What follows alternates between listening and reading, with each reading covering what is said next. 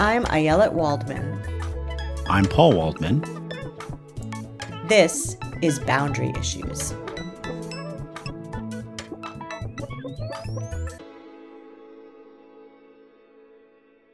Welcome to Boundary Issues, the podcast where two siblings solve all the world's problems while blaming each other for their own.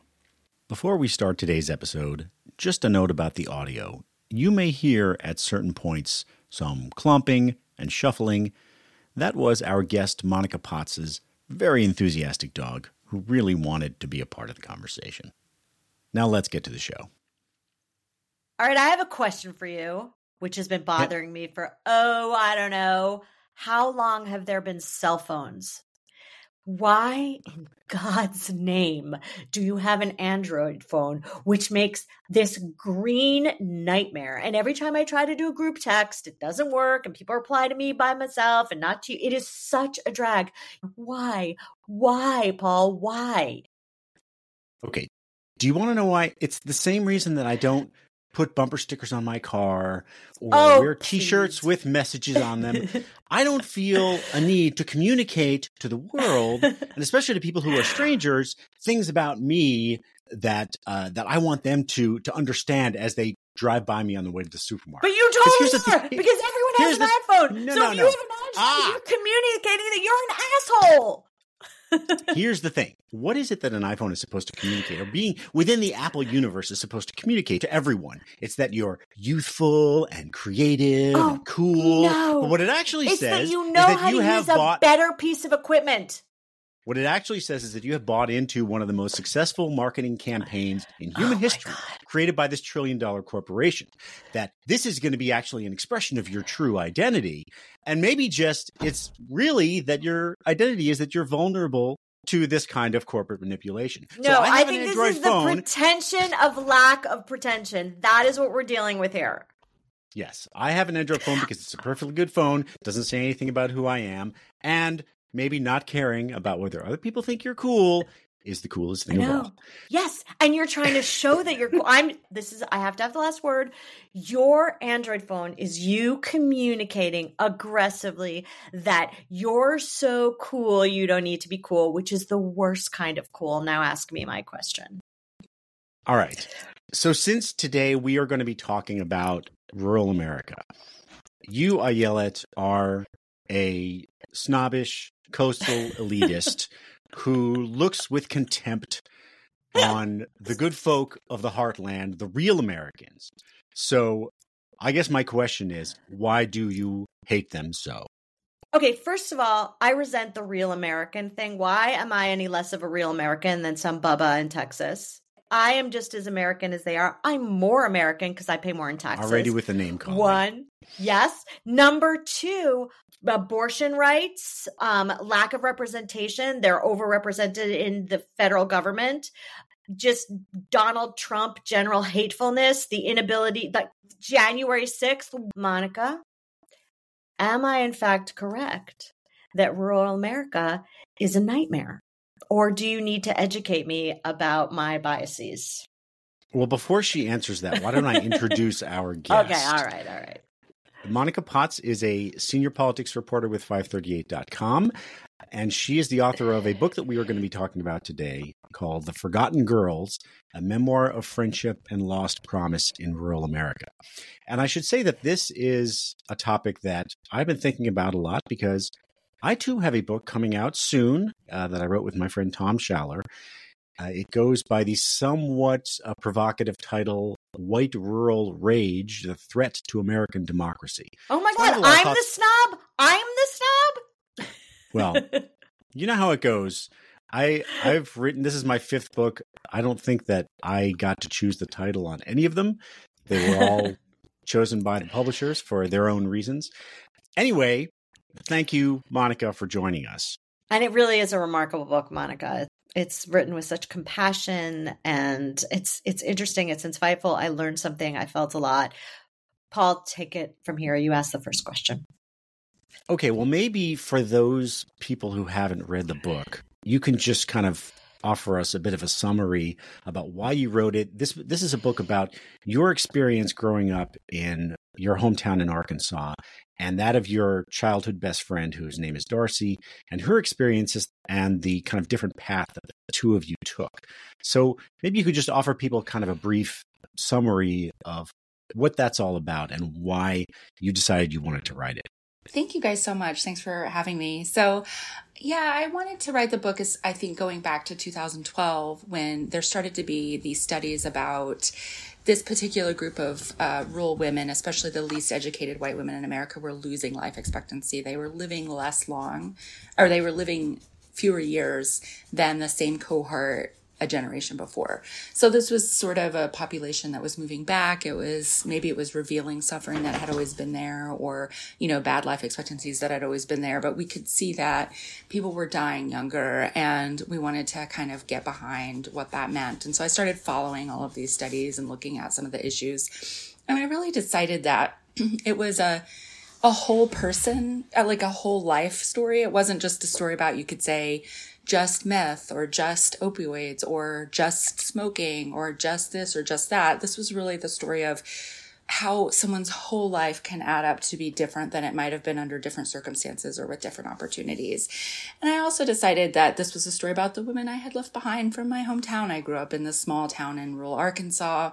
I sort of got out by chance. I always viewed everything that happened in my life as like a mixture of luck and effort. And I wanted to see what might have happened if I hadn't experienced those things and what it was like to kind of stay behind in my hometown. So I went back and just coincidentally, my childhood best friend got back in touch with me on one of my trips home while I was thinking about doing this book. And she was a really good example of how people who can start out in one place can end up in such different places after the decades pass. So that was really the inspiration, and I started working on it, I would say, in 2015. It's interesting you talk about, you mentioned luck and effort. And that was one of the things that really struck me. I think, especially given that my background is different than yours, I was thinking about as I read your book, the place where Ayelet and I grew up, which is a suburb in New Jersey almost everybody we went to high school with ended up going to college. And one of the really striking things about it is that even the mediocrities did fine. You could have been near the bottom of our high school class. And, you know, maybe you didn't go to Harvard, but you went to college and you probably got a perfectly good job and had perfectly good opportunities. You didn't have to be a superstar.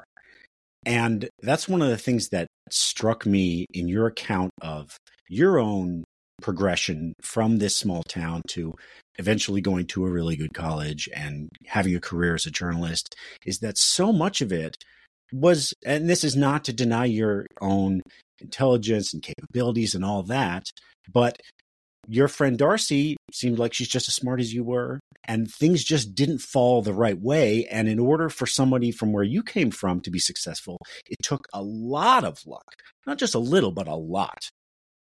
Yeah, I think that's right. And for me, it was like a matter of getting on the conveyor belt to opportunity. You know, when I was a teenager, I knew I wanted to go to a good college and I felt that I was, you know, smart. I was a high achiever in high school, but I didn't know really what that meant. I didn't know anybody who went to college who wasn't like a teacher or a doctor or a lawyer.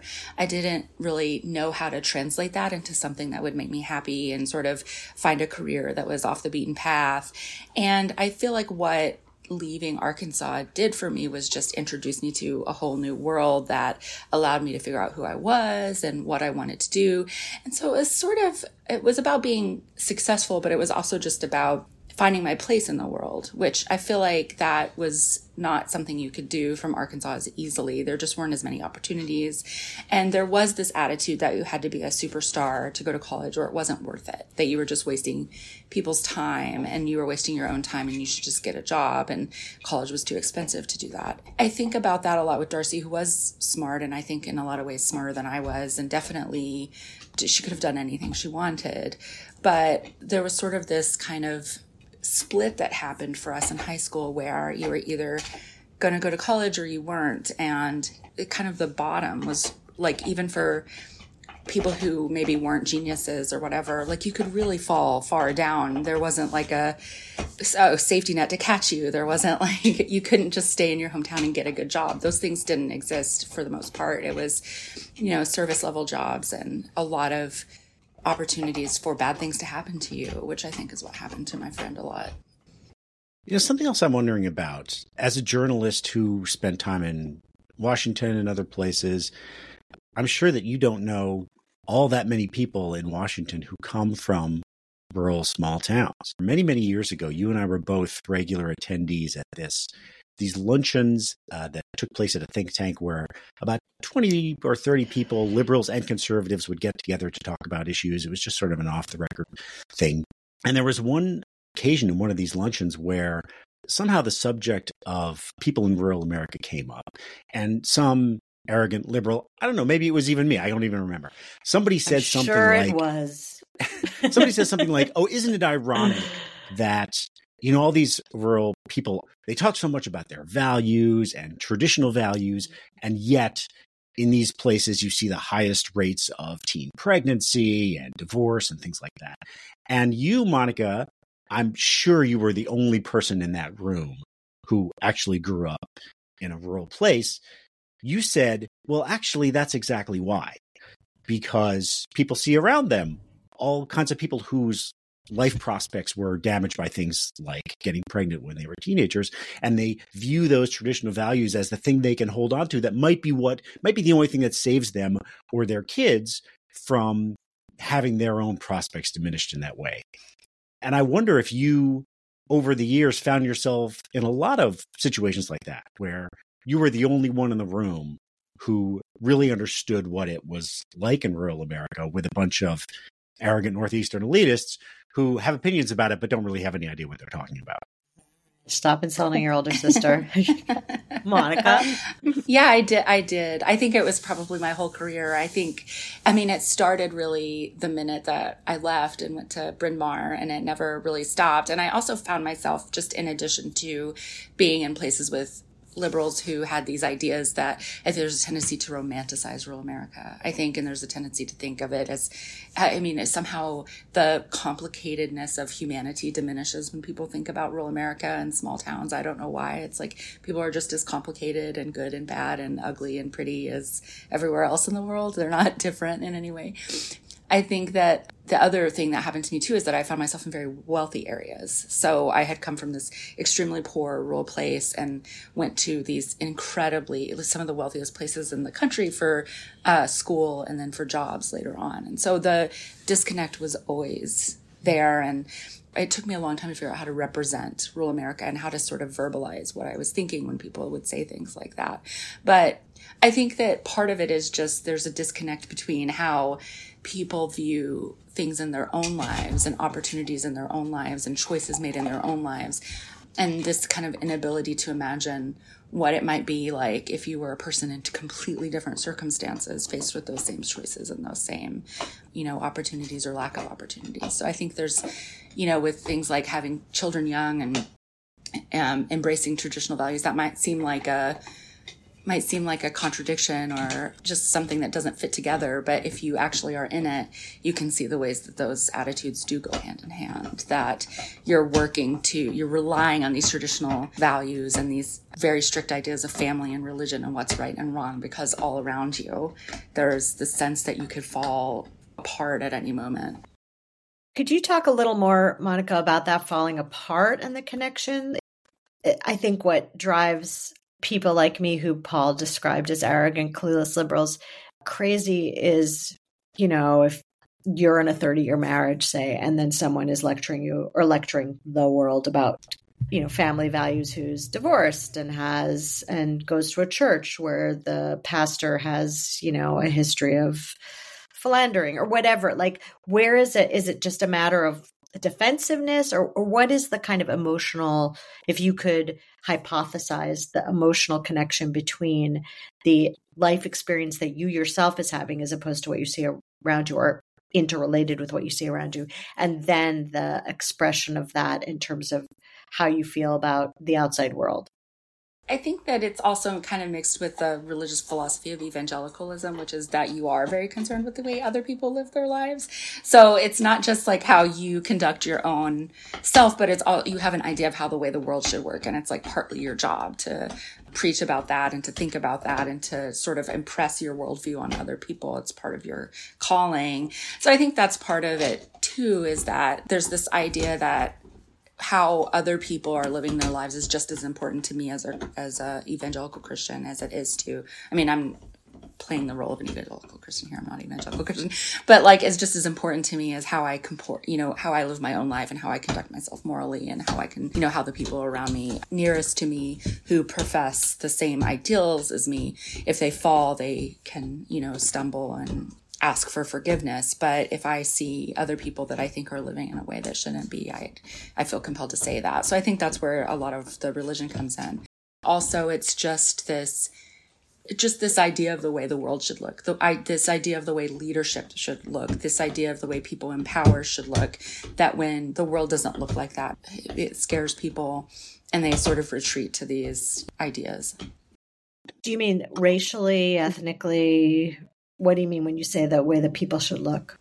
racially ethnically but also the way that their lives should look how they you know they should be mar- you know marriage should look one way. And so if you have a president supporting same-sex unions then that's not right. That's not what somebody in power should help make happen. So it's also about values and it's also about the way families should look and the way dads should lead in the family and the way men should lead and workplaces and stuff like that. It's an idea of kind of patriarchy and power and the way that the world should be ordered that I think is important to people.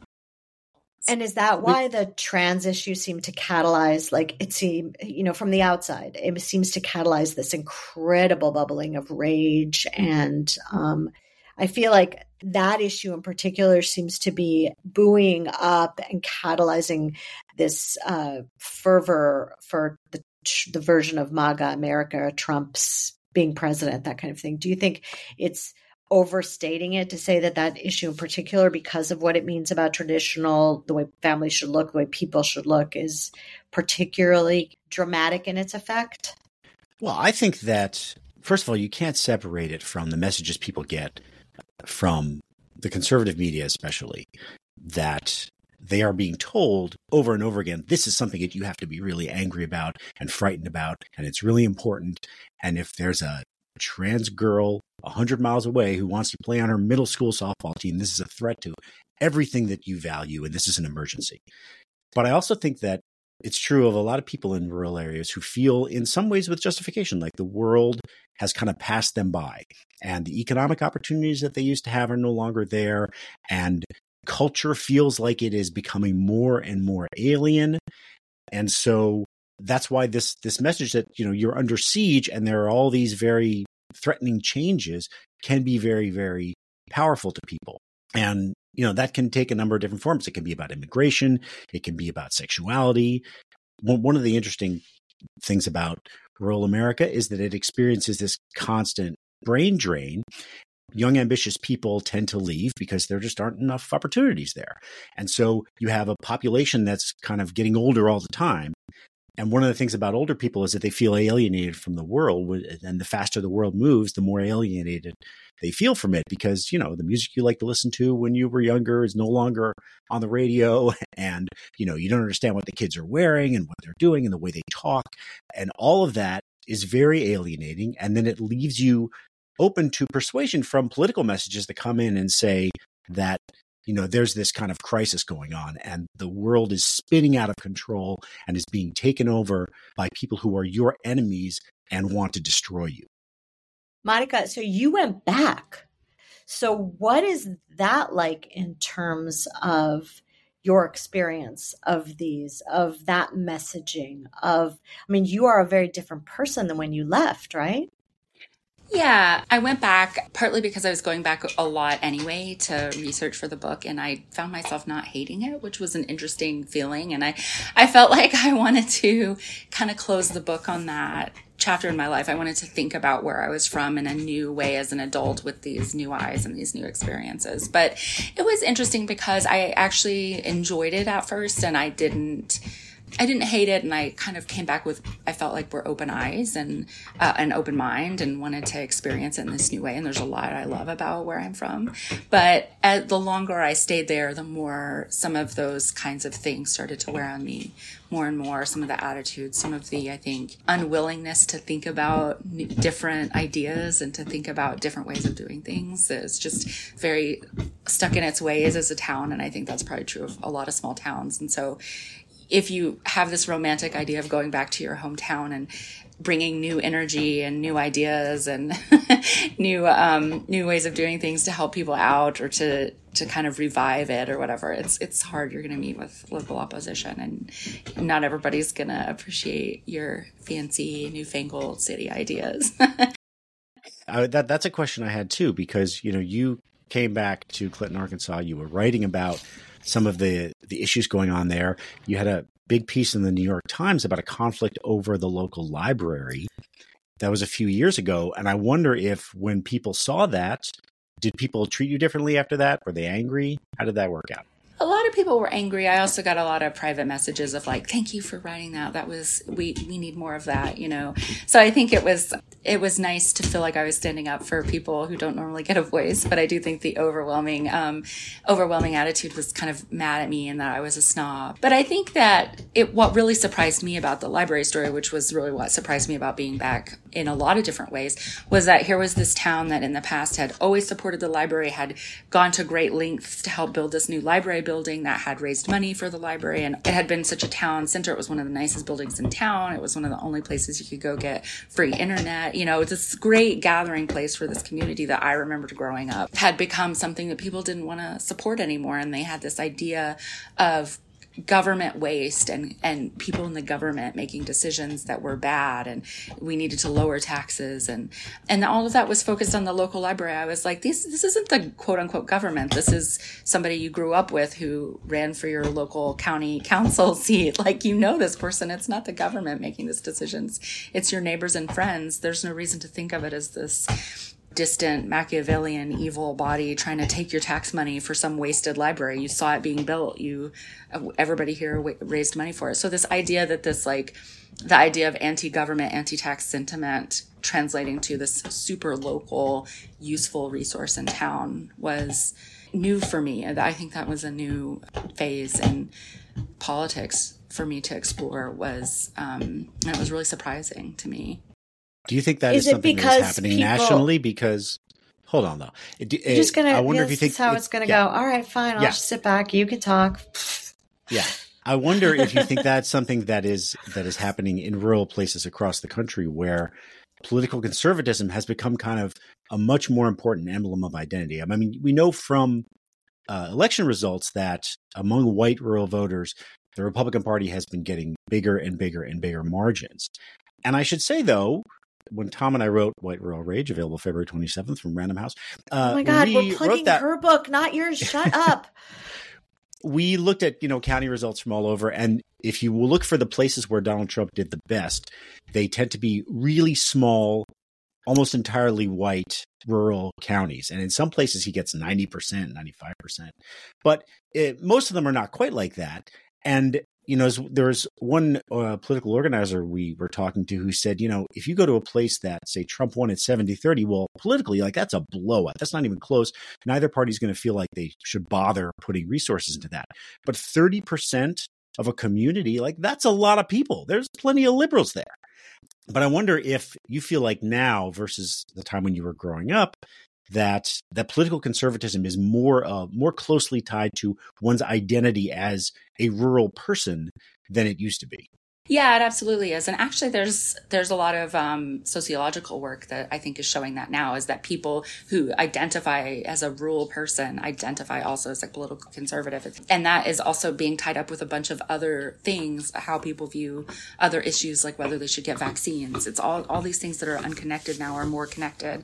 And I think also that 30% is a lot of people. There are a lot of liberals in a place like a small town, but it's hard to you're not going to get your way ever. So you're just always fighting this, you know, that you're always fighting this prevailing conservative sentiment that's become, I would say, more extreme, like the issue with the library, or now you see around the country more and more very conservative people attacking libraries, attacking the books in libraries, attacking schools, attacking what's being taught in schools, wanting more say in their children's education, and being very um, aggressive about that. Those are local institutions that used to be really supported. People loved their local schools. People used to love their local library. I do think you see it translating from national issues to local issues in ways that we haven't really ever before. And I think that those issues will be really important in 2024. It, they're really motivating for local people.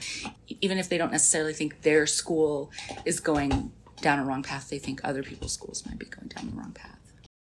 Do you think that the people who were so angry about the library and so especially in the turn of the economy when it seemed like it was it was more dramatic the money being spent on it than when there was a more money in the county coffers were they just people who never used the library, who read on the internet in their own homes and never saw the value of it?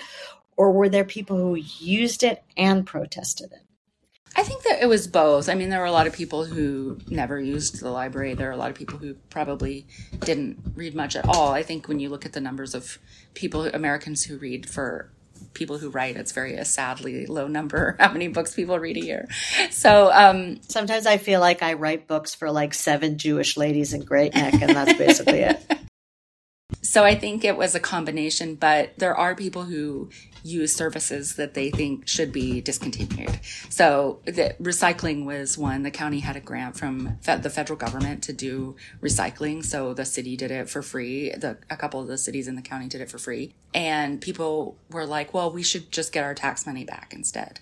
And it's like, why, why? It's not your tax money. It's probably California and New York's tax money. Just put your recycling out and let the city pick it up. It's not a big deal. You know, it's not that much money. You're not getting any tax dollars back, especially because you're talking about a population with a, a really low um, median income. So it's these, they're not funding almost anything that they're using as far as tax dollars go. It's like a small amount. All right, Paul, you may speak. Okay, thank you. Uh, I appreciate that.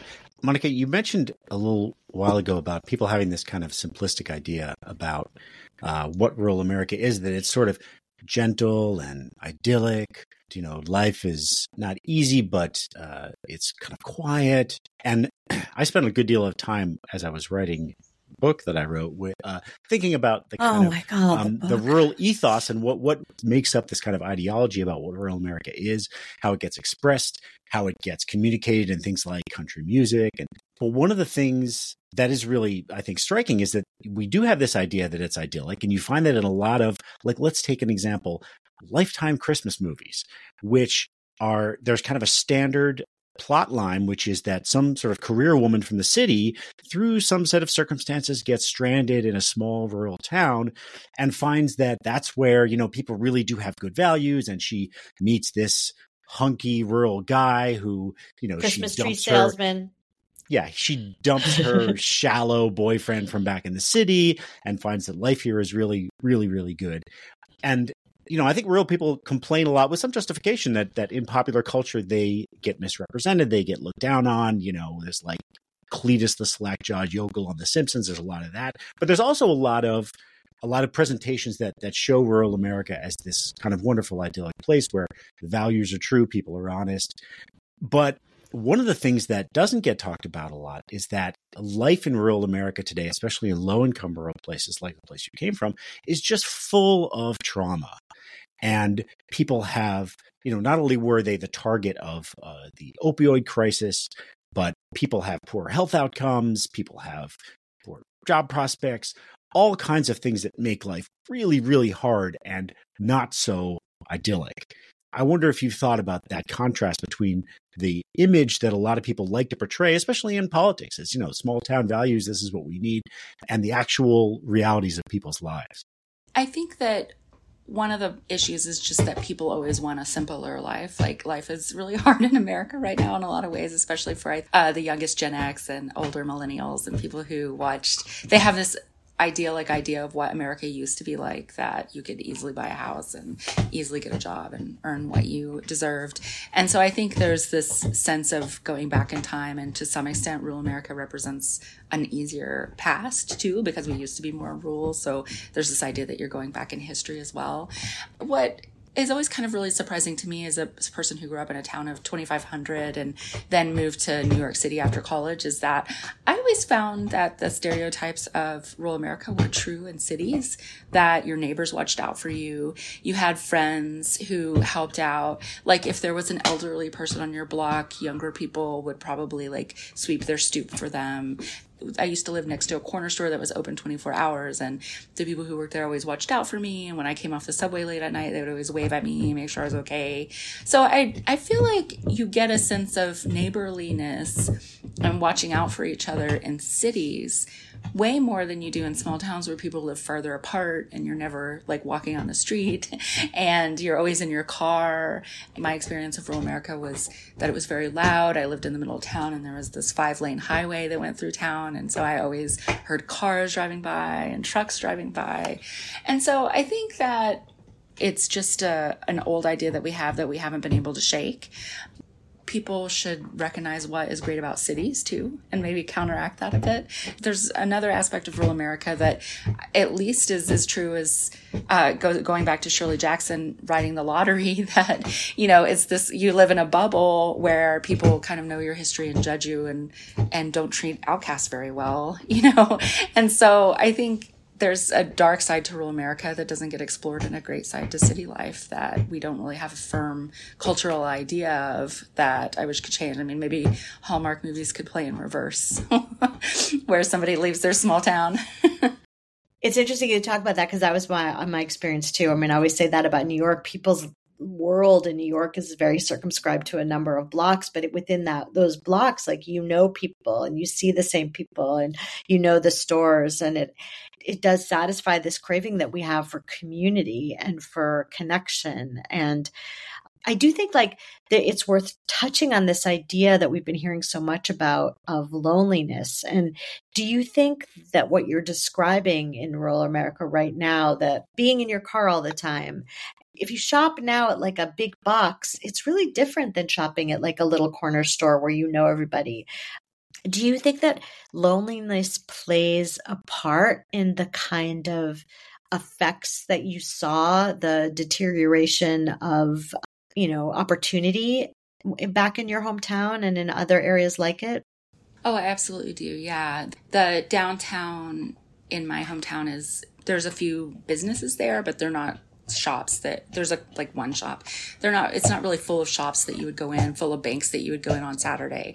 And there used to be this tradition in farming communities where people went into town on saturday and they went to the bank and deposited their money and went to the store and you know and that th- those things really did happen and there would be town square dances and, and things like that. And now there's a walmart at the end of the highway and there's a dollar general next to an empty old dollar general building that used to have the dollar general in it. Uh, there's fast food where there instead of local restaurants where there used to be there is way more isolation than there used to be and less of a sense of civic life than there used to be. And i think that absolutely contributes to this. And that also when the connections that you had to other people and when services basic basic infrastructure was more robust you knew how the tax dollars affected your downtown and you knew how tax dollars affected things that everybody relied on like you know the fire trucks and the and the schools.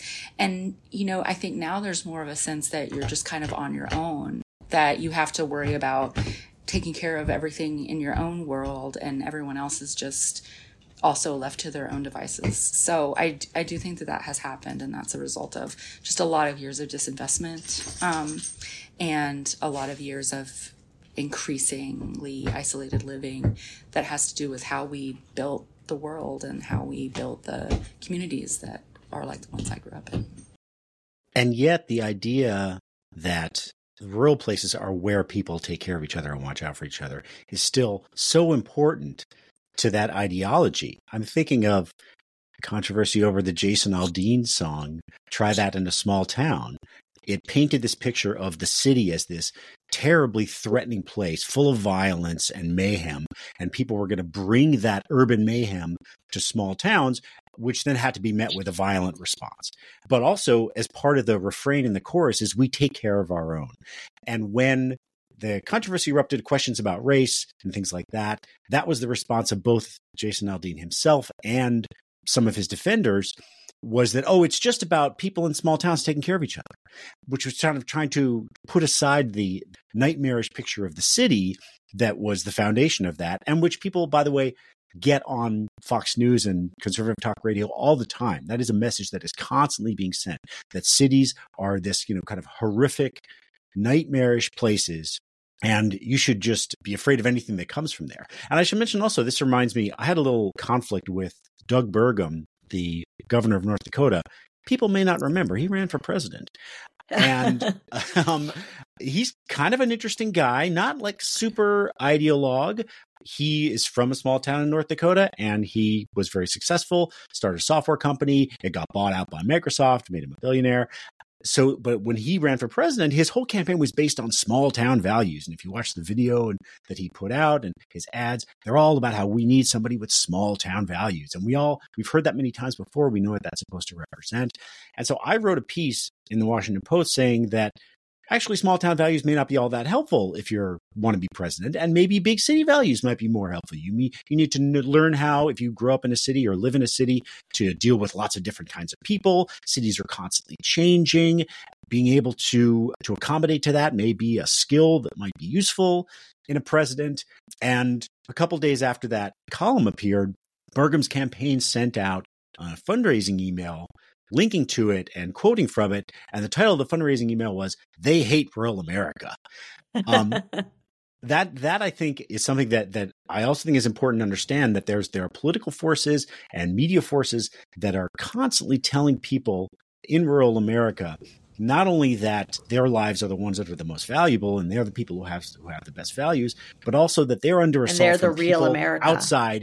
Yes, they are the real America, and people from outside absolutely despise them and are trying to destroy them. On which I'm not helping, clearly. you know, you know, I'm thinking about this one town that I want to tell you guys about. And just in terms of like the power of a single human being. So there's this tiny town, I think it's named called Hamilton in Missouri. There's a woman there named Jenny Doan. In 2008, she her husband was um I believe they worked at manufacturing and he lost his job and they were facing a financial crisis. And she had done some quilting. I know we're back to quilting, but it's all I do nowadays. And her kids bought her this machine called a long arm quilting machine, which allows you to people to send you quilts and you do this computerized stitching on them. Gets those like those swirly stitches that you see on a quilt. They said, We'll buy this for you and you'll make money doing this, and it's a way that you'll make money. And that has turned into something called the Missouri Star Quilt Company, which is a massively successful company. Massive. I mean, I don't know how much they're worth, but I'd be surprised if it wasn't in the hundreds of millions of dollars. But what's really interesting, what I want to talk about, is their town was a wasteland before. There were no stores on the like every store had gone out of business on the main strip and it was such a wasteland that it cost less for them to buy a building to house her long arm than it cost to buy the long arm. So now I believe it's 17 buildings in that town that they own and they operate. I think she said it's she employs like 450 people in the town and in the surroundings and they have completely revitalized that town and its surrounding towns with this really traditional Americana business. And I feel like when I look at that, they've got, I think, seven kids and it's a family business. And it is this kind of romantic, quintessential fantasy about what rural America is, but using all those big city business values to create what has is essentially a rural fantasy. And I, Paul, I was actually going to say that you and I should go we should go to this town in Missouri and just experience it. I'm dying to see it. Plus, I, I understand they have very nice fabrics. Yeah, you see that a lot actually is that the small towns willing to sort of welcome that those kinds of new things or have that those innovations or sort of organize around the arts or organize around you know welcoming welcoming immigrants. They are really thriving. But it's the small towns that sort of don't have that organizing idea or that organizing person or the not capitalizing on their advantages that I think are struggling the most. some of the rural areas that are doing best are the ones that have some kind of recreation that will draw in tourists and that you can Right. build an economy around that. But some places just don't don't have much. One of the things that I find so infuriating is places like I we did some reporting in West Virginia and if you look at the whole story of coal in Appalachia, which is has been a curse and not a blessing, you know, nevertheless, people there will just kind of cling to any suggestion that coal might be able to be revived. And you know, Donald Trump comes in 2016 to West Virginia and he puts on a hard hat and he says to the crowd, "Get ready, all you miners, because you're going to be working your asses off." And of course, it didn't happen. But the idea of it, it's left- really powerful because yes, the idea that's a is job. the idea is incredibly powerful because it was a job. It was a job with benefits. It was a job that would allow a person who didn't have a college education to make a middle class living. But today in America, there are more people who work at Panda Express than who work in the entire United States coal industry. And it was a lie when he told them those jobs were coming back. And when Hillary Clinton said, we're going to put a lot of coal companies out of business, she got in huge trouble, but she was telling the truth. But it, it's hard in a, in places in Appalachia to tell people like there's got to be something better. You know, you're going to tell a, a 55 year old ex coal miner that he's going to learn to code. You know, Yeah. he knows that's I mean, that bullshit. just seems like the biggest lie of all. Re, you know, we're going to do adult education. I mean, that just seems like it's hard enough to get that job when you're 30, right? To get that job when you're 55 and you have limited education and you don't have the kind of access to the to the computer. I mean, I, that just feels like that feels like arrogance coming from above, and that feels like cultural elitism. If we can just get them into the library and get them some coding classes, then they won't mind the fact that they have lost this income generating, lifestyle generating business. I just want to say one thing, and then maybe Paul, you'll wrap it up and ask Monica our last question. I listen almost exclusively to country music, which I bet, Paul, you do not. So this arrogant liberal can tell you a whole lot about country music. My daughter has a radio show in Poughkeepsie where she goes to her, yes, arrogant elitist college, Vassar, great school, by the way, that's called Sweetheart of the Rodeo. And it was initially called three years ago when she started, it was called You Only Think You Don't Like Country. It's this love letter to country music. So, in that music, which is so amazing, is a kind of there there is the side of it that's like rural America and the sort of dream of rural America. But then there's a side like represented by artists like Tyler Childers, who actually has songs about what coal did to him and his family and his community. So um I want to encourage everybody go listen to some country music because it is I don't know if it's going to put you in touch with rural America, but it's going to be a good time.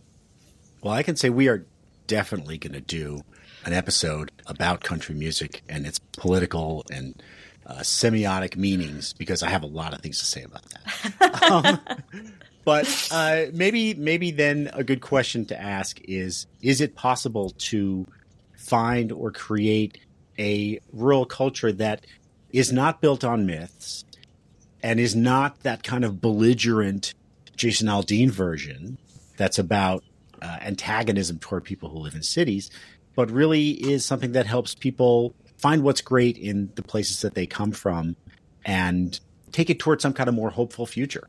What are you going to do if she just says no and that's the end of our podcast?